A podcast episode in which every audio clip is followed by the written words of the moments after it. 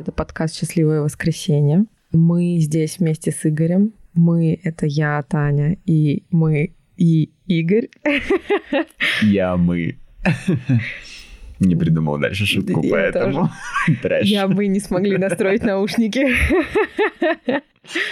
Ну, короче, мы здесь оказались не просто так, потому что сегодня воскресенье, оно достаточно счастливое к текущему моменту. Я не собираюсь расстраиваться. Ни одна из невзгод сегодняшнего дня меня не сломает. И мы записываем этот подкаст, чтобы рассказать свою небольшую историю о том, как мы стали счастливыми хотя бы на один день в неделю. Давай начнем с твоей версии. Хорошо, давай. Это будет долгая история, практически настолько же долгая, как правление Путина в России. Панч. Панч а, заскамил мамонта. Раньше мы с Таней очень много общались.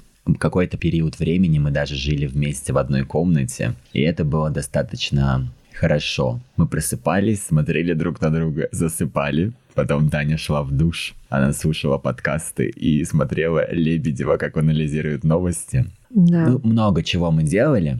Суть здесь была в том, что мы постоянно находились в коннекте. А потом мы разъехались по комнатам, но все равно продолжали общаться, мы переписывались, свали друг другу тиктоки, хотя нет, не свали друг другу тиктоки, потому что тогда у меня еще не было тиктока. И в какой-то момент, когда у меня стало много работы, много учебы и много вообще других э, всяких дел, э, наша связь, она постепенно стала утрачиваться. Мы все еще встречались какие-то дни, могли там попереписываться, организовывали какие-то ивенты, но все чаще я стал понимать, что мне очень тяжело э, дается общение, в принципе, и я стал как-то агрессировать. Мы съездили в отпуск, чтобы, мне кажется, вернуть э, наш вот этот э, драйв и теплоту в отношениях. В отпуске все было хорошо. Были, конечно, разные такие щепетильные моменты. А куда мы ездили? Мы ездили в Калининград Точно, э, да. и думали, что нас там убьет маньяк.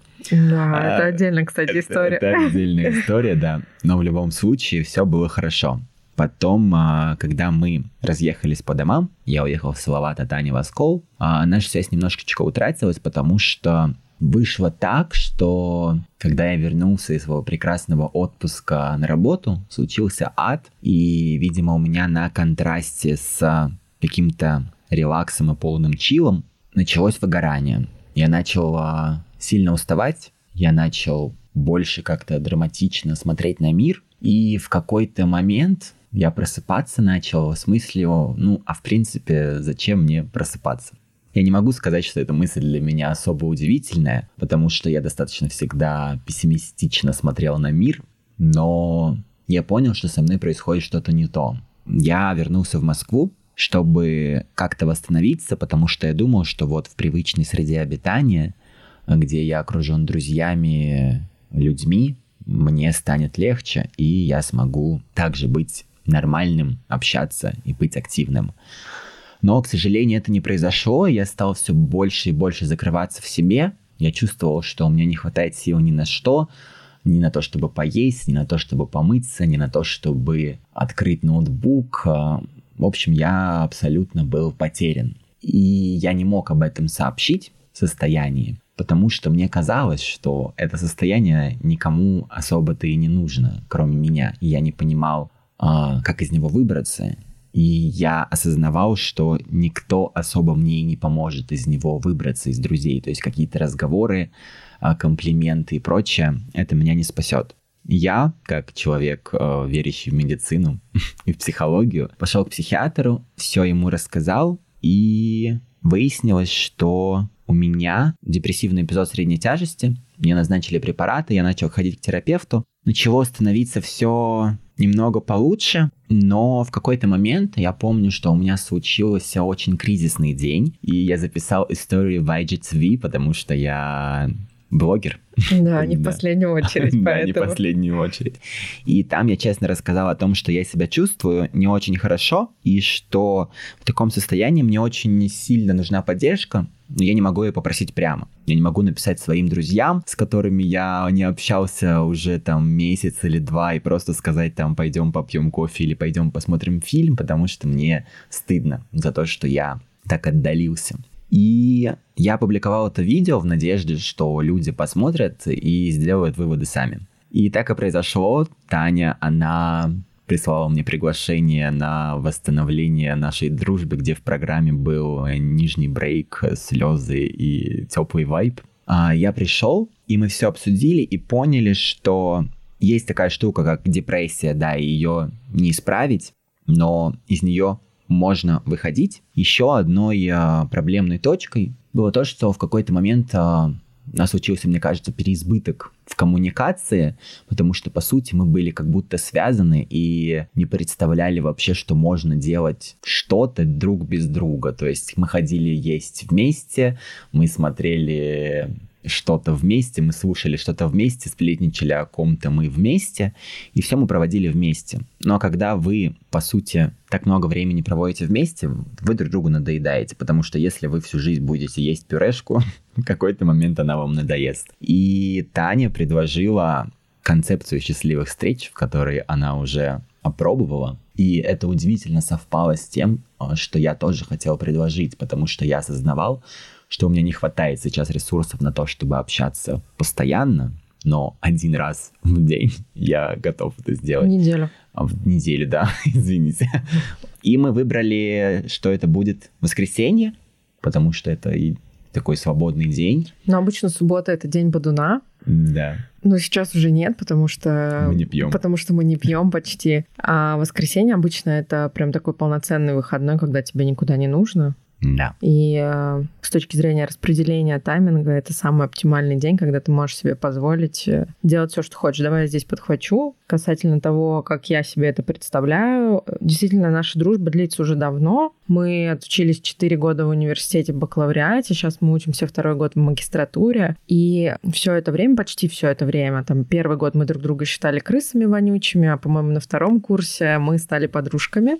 И с того момента мы дружим. И дружили всегда очень плотно, дружили всегда очень много, переживали разные невзгоды, причем сами себе их создавали, сами их разруливали. И в какой-то момент э, действительно стало понятно, что либо мы друг другу надоели, либо сломалось что-то, что э, сложно нащупать, и стало понятно, что мы вошли в какой-то кризис. Мы периодически в него и раньше входили, лечили там это отпусками, вкусной едой, кино, всякими прогулками, насилием легким, может быть. А потом стало понятно, что не получается уже вылечить этот надлом, и мы расходимся в разные стороны. Это стало понятно еще и потому, что у Игоря случился, у тебя случился такой депрессивный эпизод, да, а у меня нет. И мы, входя в этот кризис, остались по разные стороны ментального состояния, условно говоря. И так как я условно осталась э, на стороне более позитивной, то я постоянно и пыталась вести свою жизнь в этом позитивном ключе, куда-то тебя звать, что-то делать, что-то придумывать. Мне было тяжело осознать, что человеку этому просто может быть не нужно. И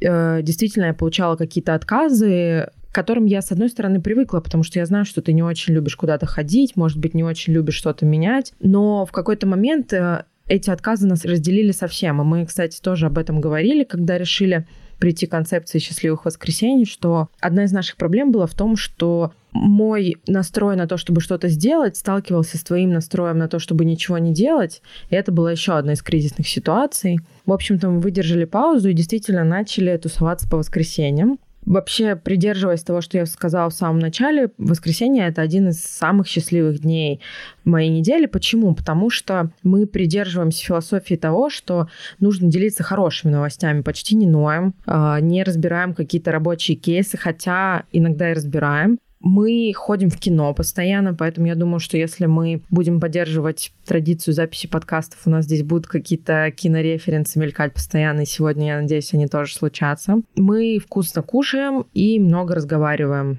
еще ездим на машине, что-то покупаем, э, что-то новое пробуем. То есть это день перехода на новый уровень коммуникации, с одной стороны, день э, для того, чтобы попробовать что-то новое, с другой стороны, и день для того, чтобы хорошо себя почувствовать, потому что в течение недели я и ты мы очень много работаем. И эта работа становится все тяжелее и тяжелее с каждым годом. Я никогда не думала на первом курсе, что я вообще буду столько работать.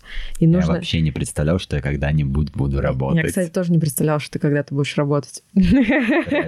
Я думала, что к моменту, когда придется работать, мы как-нибудь этот вопрос решим. Да, мне тоже так казалось, но, к сожалению, жизнь, ну или к счастью, не знаю, повернулась по-другому. А еще хотела заметить, что как бы наша черта счастливых а, воскресений одна из главных состоит в том, что нужно выбираться из дома, из привычных стен, из привычного ареала обитания, потому что очень легко поддерживать связь когда вы находитесь в каком-то одном контексте. Например, почему у нас было так много всяких общих активностей, когда мы учились в универе, потому что мы каждый день с тобой, ну, примерно каждый, ладно, ходили в универ. А, и там э, просто не нужно было прилагать каких-то дополнительных усилий, чтобы встретиться. И когда вы существуете в определенном контексте, так легко. Поэтому мы общаемся с коллегами, с ними легко поработать и потом пойти в бар, потому что не нужно прилагать э, много сил к этому. Но когда ваши контексты немного расходятся, а здесь уже нужно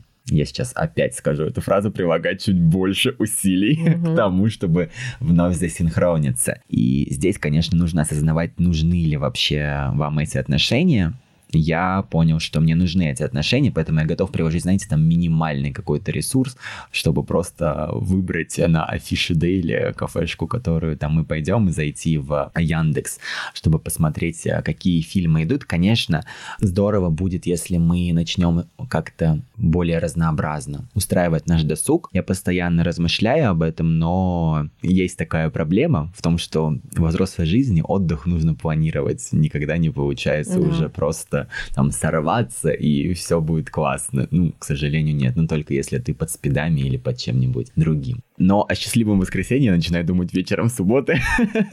Но обычно, обычно у меня запланировано что-то, то есть... Ты э... просто не делишься со мной этими планами Да, заранее. я в субботу на тебя их вываливаю, у тебя не остается ничего, кроме того, как согласиться. Кстати, раньше со мной такой черты не было, чтобы я все планировала сильно заранее. Раньше мы всегда куда-то срывались, это было интуитивно, инициативно, неожиданно, и получалось так, что мы оказываемся в новом месте просто потому, что вот я с утра увидела в Инстаграме где-то эту точку.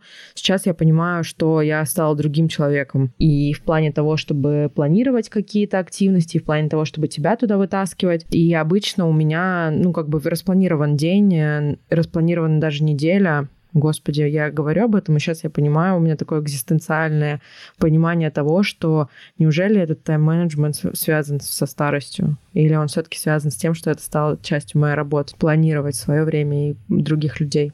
Мне кажется, это просто более осознанный подход к своей жизни, потому что ты не хочешь тратить время впустую, потому что его на самом деле не так много, ведь нам уже всем э, чуть-чуть за 20 лет. Да, а что чуть-чуть. же будет дальше? И поэтому, мне кажется, когда ты планируешь свое время, ты просто осознаешь, что вот от каждого конкретного часа ты получаешь то количество впечатлений, которое ты хочешь получать.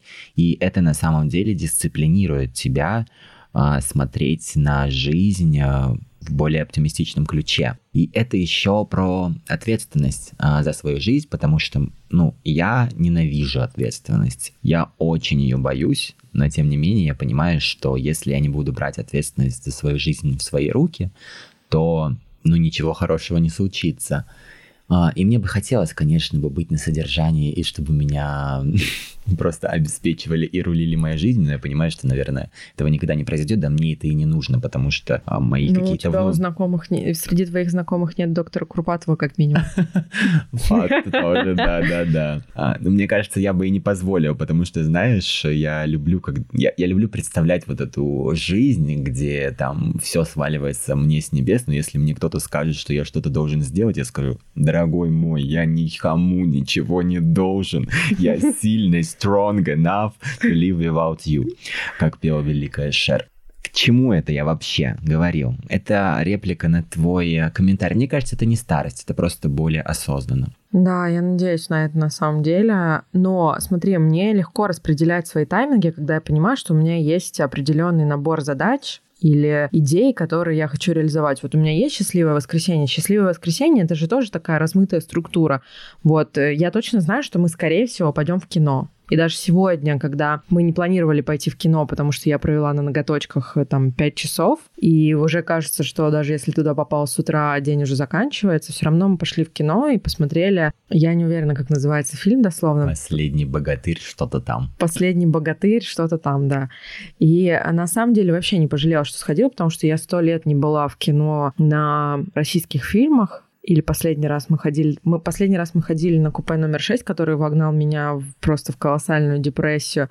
Я долго рассуждала о том, что настоящая любовь не может закончиться счастливо, и почему нельзя сделать был счастливый конец. Мы и так живем в Ахтоне. Это было самое начало зимы, как будто бы, да, типа начало декабря. И мы пошли в кино на фильм «Купе номер 6». Если кратко рассказывать, то два незнакомых человека оказываются в одном купе, влюбляются друг в друга, и далее как бы существует непреодолимая сила жизни, которая диктует свои правила, скажем так. Но конец, я не могу сказать, что он печальный, я не могу сказать, что он счастливый, он какой-то такой поистине жизненный, когда две судьбы на самом деле остаются двумя параллельными прямыми и идут параллельно.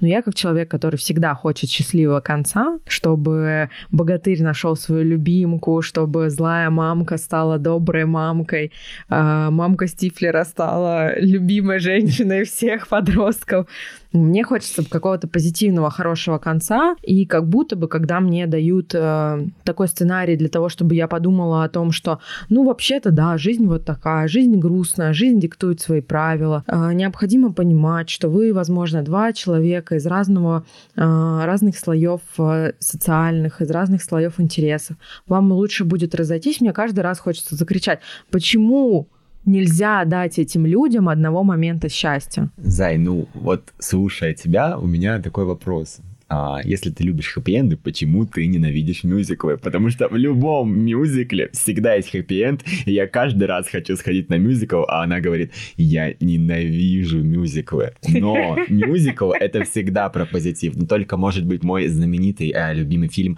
«La La Land». Да. Вау, если бы Да, если бы точнее «La La Land», э, там, может быть, нет хэппи-энда, но а вообще... в «Отверженных» тоже, мне кажется, несчастливый конец. Ну, типа, надо смотреть мюзиклы, которые которые, знаешь, там типа... Кошка. А, кошки, Чикаго. Чикатило. Прекрасный мюзикл, мой любимый. Я бы в нем снялся. В роли Чики. А ты бы снялась в роли Тила. Вот и все. Я думала, мы Лёлик и Болик. А теперь оказалось, что мы Чика Мы Биба и Боба. Я думала Джуси и Пуси. Ладно, короче, почему я не люблю мюзиклы? Я не люблю мюзиклы, потому что в жизни не бывает так, что два человека... У нас только с тобой так бывает, что мы шли-шли по улице, вдруг вспомнили последнюю песню инстасамки, начали ее распевать на четыре голоса и затанцевали посреди улицы. Но такого же не бывает. Ну, может, в жизни не бывает хэппи-эндов? Это сложный вопрос на самом деле. Давай тогда прорефлексируем эту тему. Почему мне тогда так требуется хэппи-энд? Фильме. Ну, всем нам требуется хэппи-энд, потому что это говорит нам о том, что в жизни возможно счастье, и, возможно, какая-то вот такая позитивная точка. Но на самом деле а, хэппи-энд — это же понятие в жизни такого быть не может, потому что жизнь кончается только смертью. И то есть то, что мы видим на экранах... Смерть переоценена просто. Да, вообще отменяем смерть, canceling. Ну, то есть, когда герои заканчивают хэппи-эндом, это не хэппи-энд. Возможно, потом они разведутся. На самом деле, я согласна здесь. И вот э, в этом фильме «Последний богатырь» что-то там. «Посланник очень... тьмы» я загуглил. «Посланник тьмы». Очень сладкий приторный конец, когда вообще роль женщины, как она была главным борцом Галя была главным борцом в этом Галя. фильме. Она диктовала свои правила, она устраивала свою тусовку. И здесь мы в последнем кадре фильма видим, что Галя вся такая сочная, розовощекая, симпампульная, стоит на лестнице, ее обнимает ее муж, и Гале больше ничего от жизни не нужно. Потому что счастье — это когда ты не с мужем, а за мужем, понимаешь? Ну, то есть а что ты ожидала от фильма, который спонсирует фонд кино? Ну, конечно, там будет такая на, сильная гетеронормативная модель. Ну, ты знаешь, на самом деле я тебе говорила даже во время фильма, что мы видим там мужчину, богатырей, темного богатыря, рыжего богатыря с мечами. Темного, да, Black Lives Matter, все учли. Мы видим их с мечами, и для меня это определенного порядка фаллические символы. То есть мужчины сражаются на фаллических символах, а женщина в это время без сознания сидит в кресле привязанная. Ну ладно, одна женщина там что-то крутит, мутит, баламотит, галенькая, темненькая. И есть еще темная лошадка. Я считаю, основная феминистка вообще всего повествования Баба Яга. Почему? Во-первых, она рулит своим домом. И рулит им как транспортным средством. Это единственный человек, ездящий за рулем транспортного средства, помимо рыжего богатыря в этом фильме. Отметим этот моментик. Во-вторых, в конце концов, она нашла себе супруга. Сначала она его держала при себе, а потом она его, когда он захотел отношения завести с другими прекрасными телочками, выгнала из дома. И она рассталась с ним легко. Мы не видели никаких переживаний на этот счет, потому что, очевидно, это уверенная в себе женщина. Плюс мы видим, что никаких конвенциональных баз для того, чтобы быть уверенных в себе, конвенциональных с точки зрения современного общества, у нее нет, потому что она не конвенционально красивая женщина. Не такая, какой мы себе представляем, истинную красавицу, которой тянутся мужчины. Тем не менее, этот фактор не является для нее э, фактором смятения, и она себя чувствует совершенно уверенной в себе. И в-третьих, это единственный человек, который на самом деле все в этом фильме разруливает. То есть феминистическая повестка здесь есть. Но с другой стороны, мы видим красавицу, умницу, главную невесту, которая просто валяется половину фильма без Слушай, сознания. Вначале она дралась.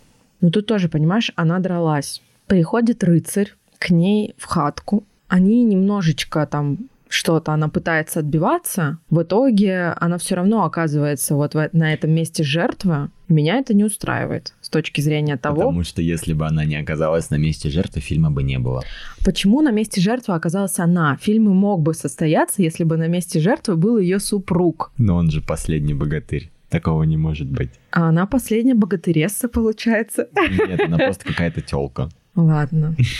Ну, смотри, мне кажется, важно еще упомянуть, помимо того, Мне что... кажется, что то, что главная злодейка женщина, это уже такой большой вклад в какой-то феминистический посыл. На самом деле это вообще тренд. Я Но замечаю. давай вспомним о том, почему она главная героиня негативного плана. Потому что у них с сыном э, нездоровые отношения, нет никакой здоровой сепарации. То есть здесь, наоборот, транслируется вот эта конвенциональная повестка о том, что в России матери не могут отпустить сыновей, и у нас всегда свекровь какая? Правильно, злая, ненавидящая свою невестку и не хотящая отпускать своего сына в новую здоровую семью. Но мне кажется, просто процесс их сепарации произошел немножко рано и неправильно, потому что у нее же отняли ребенка. У нее отняли ребенка, но я тут тоже могу провести контраргумент. Судя по визуальному коду, который я считала, она начала мудить какие-то муди, скажем так. Она начала что-то над ним колдовать. Возможно, что- это была какая-то секта Потому или что- НЛ. Потому что он избранник темной силы, и она просто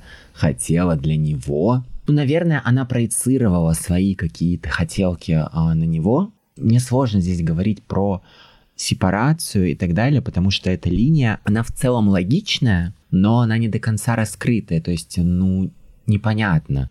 Но там же, кстати, в чем суть? Она всегда была рядом с ним. В этом-то дело. То есть их разлучили, но в любом случае она всегда за ним приглядывала. Она- Хотел ли он этого? Другой вопрос. Ну, слушай, родители часто не спрашивают своих детей, но она как мать, даже несмотря на то, что их разлучили, всегда была рядом с ним. Да, возможно, она не вела его по дороге добра и света, но это как раз ну, такая немножко извращенная, может быть, материнская любовь. То есть, ну, по сути, если отбросить вот все понятия добра и зла, то она действительно наставляла его, она была всегда с ним рядом. Она ну, была хорошей матерью, как будто. Я так не Не кажется? знаю, мы еще не смотрели просто предыдущие части, предыдущие 8 или 12, сколько там вышло до этого. И пришли на этот фильм, потому что не было билетов на елки 8, которые считаются вообще самым кринжевым кринжем уходящего года. В любом случае, в этом фильме тоже был Киркоров, поэтому мы немного потеряли. Да, и смотри, э, самый, наверное, важный вывод из этого фильма то, что в итоге рыцарь отказывается от своей темной стороны, хотя это не натурально. Факт. И мы понимаем, что в реальной жизни от натурального темного отказаться нельзя. При тебе всегда будет какая-то твоя другая серая сторона. Если ты все это выбросишь из себя, то ты не проживешь долго. Ну, просто здесь а, создатели, короче, этого фильма, они пошли по канону сказочному, потому что в сказочном а, мировоззрении есть дуальность. То есть черное и белое, плохое и хорошее. Весь вот этот а, древний мир, мифологический, сказочный, он делится на две составляющие. Мы можем это вообще видеть. То есть это бог и сатана, Зевс и Аид и много-много-много других разных примеров, потому что просто человеку вот тех древних эпох было так легче познать мир. Он не мог отличать грани и тонкости.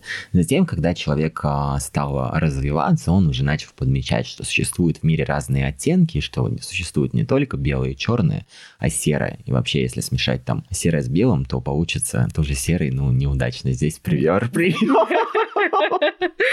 А, и в чем еще суть? Это же на самом деле давно заметный тренд, что какую-то сказочную историю облачают современную реальность. А самый, наверное, популярный такой кейс — это сериал Once Upon a Time или «Однажды в сказке», где весь а, сюжет строится на том, что просто в современность помещены сказочные персонажи, и там мы видим, как раз, разрушается их архетип или как он развивается. Это очень популярная такая тема, и там как раз нет а, такой штуки, что есть либо плохие, либо хорошие герои проходят путь искупления, и злодеев они превращаются в героев. И это, мне кажется, наиболее верный путь, потому что невозможно полностью отказаться от своей черной стороны, как невозможно там полностью отказаться от своего прошлого. И как я тебе уже там в нашем разговоре а, в машине замечал, что эта картинка, она немного утопичная, потому что не нужны богатыри, если нет зла.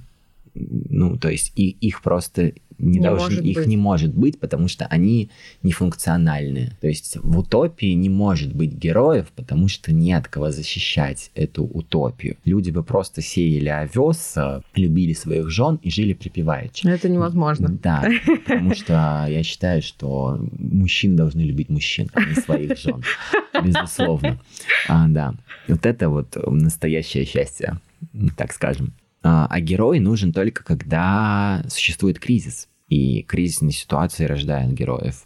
Поэтому вот та счастливая картинка, ну, мне кажется, это неправильно. Я понимаю, почему они так сделали, просто это было бы слишком глубинно, если бы герой принял свою тьму, и этот фильм знаешь, разросся еще на третий час, поэтому они сделали так.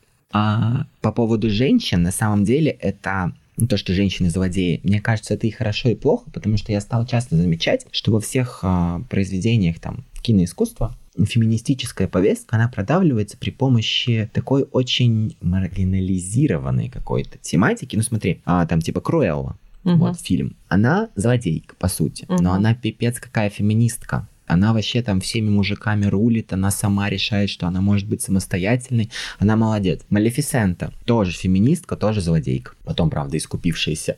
А, какие-то отпетые мошенницы, или как они там назывались, фильм с Сандрой Буллок, типа а, «Восемь подруг Оушена». Они тоже все феминистки, но они обкрадывают там банк очень часто эксплуатируется вот эта тема каких-то бандитов, каких-то убийц. Даже вот тот же Дом Гуччи, который я посмотрел без тебя.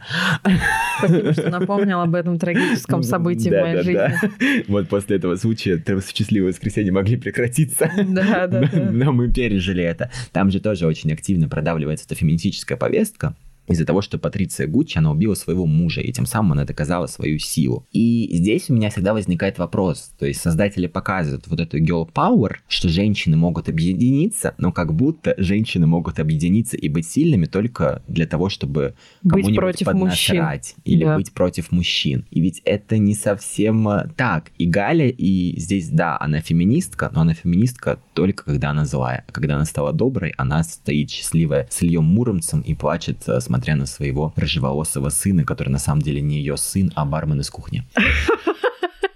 Обманка.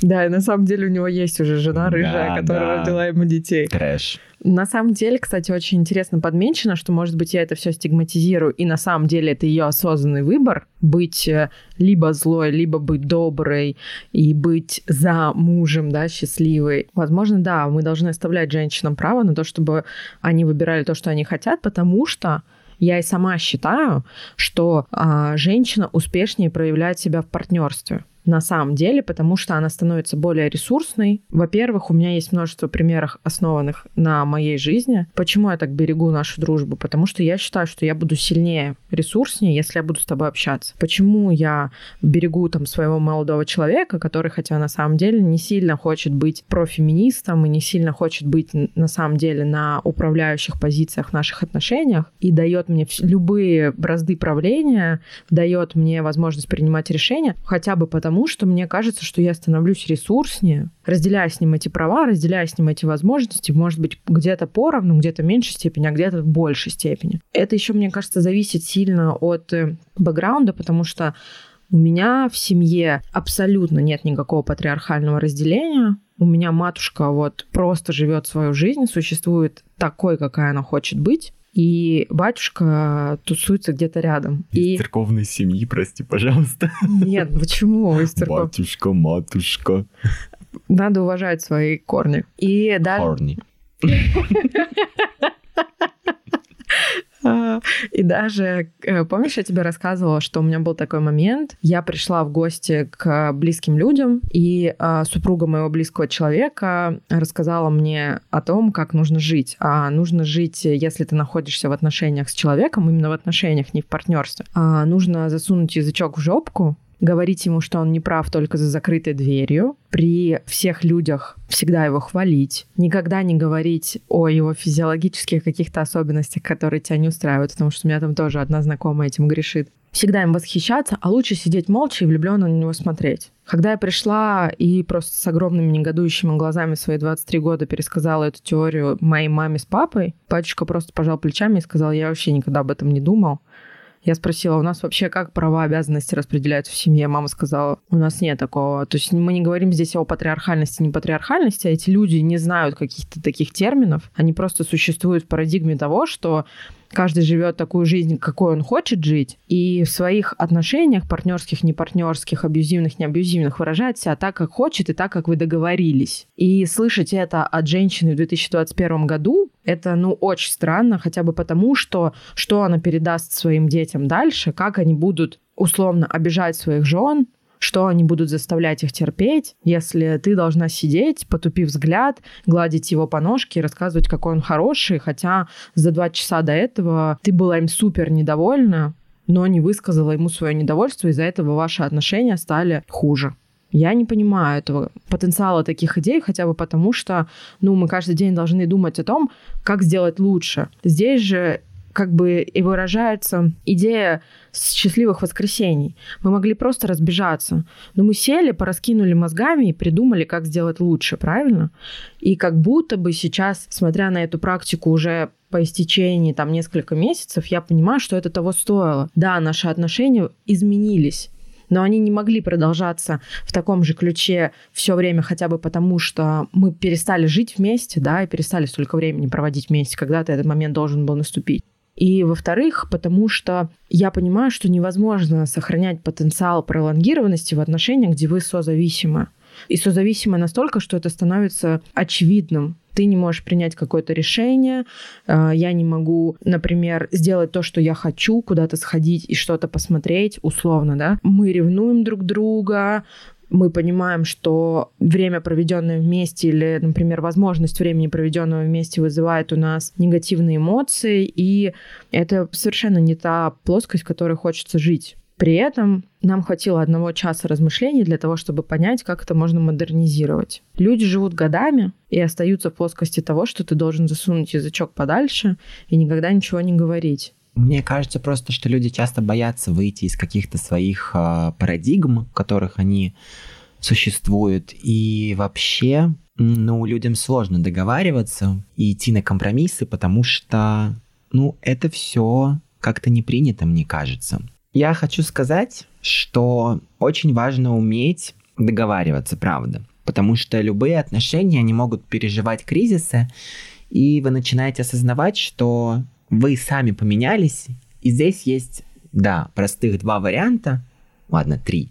Первый — это остаться и страдать, второй — это разойтись, а третий — это передоговориться и понять, как вам, обновленным, существовать вот в этой новой реальности. И я тоже думал, что может быть, просто никогда не общаться ни с кем, вообще мне, ну, то есть с тобой. А, но, но, но, я, когда обсуждал со своим терапевтом эту ситуацию, и когда мы обсуждали, в принципе, дружбу, я понял, что убегать — это какой-то мой привычный сценарий, потому что мне так легче. Ну, есть у меня такая привычка убегать, как Театима белорусских. Но я понял, что я этого не хочу, потому что если ты постоянно убегаешь, ничего хорошего ну, не происходит. Ты просто убегаешь из одной дружбы в другую, и потом ты также убегаешь. И, возможно, да, мы там уже стали не так часто видеться, у нас есть какие-то там другие жизни, какие-то более близкие люди, и это нормально, потому что мы все-таки там не давали обед друг другу любви и верности. Давали только завтрак. 24 на 7 с лососем, скрэмбл. Блин, захотелось есть. Так вот, но в любом случае, то, что эти отношения сохраняются, да, в таком измененном формате, это круто. И мне кажется, что мы когда-нибудь сломим паттерн тоже, то есть за него надо выйти и сходить не в кино.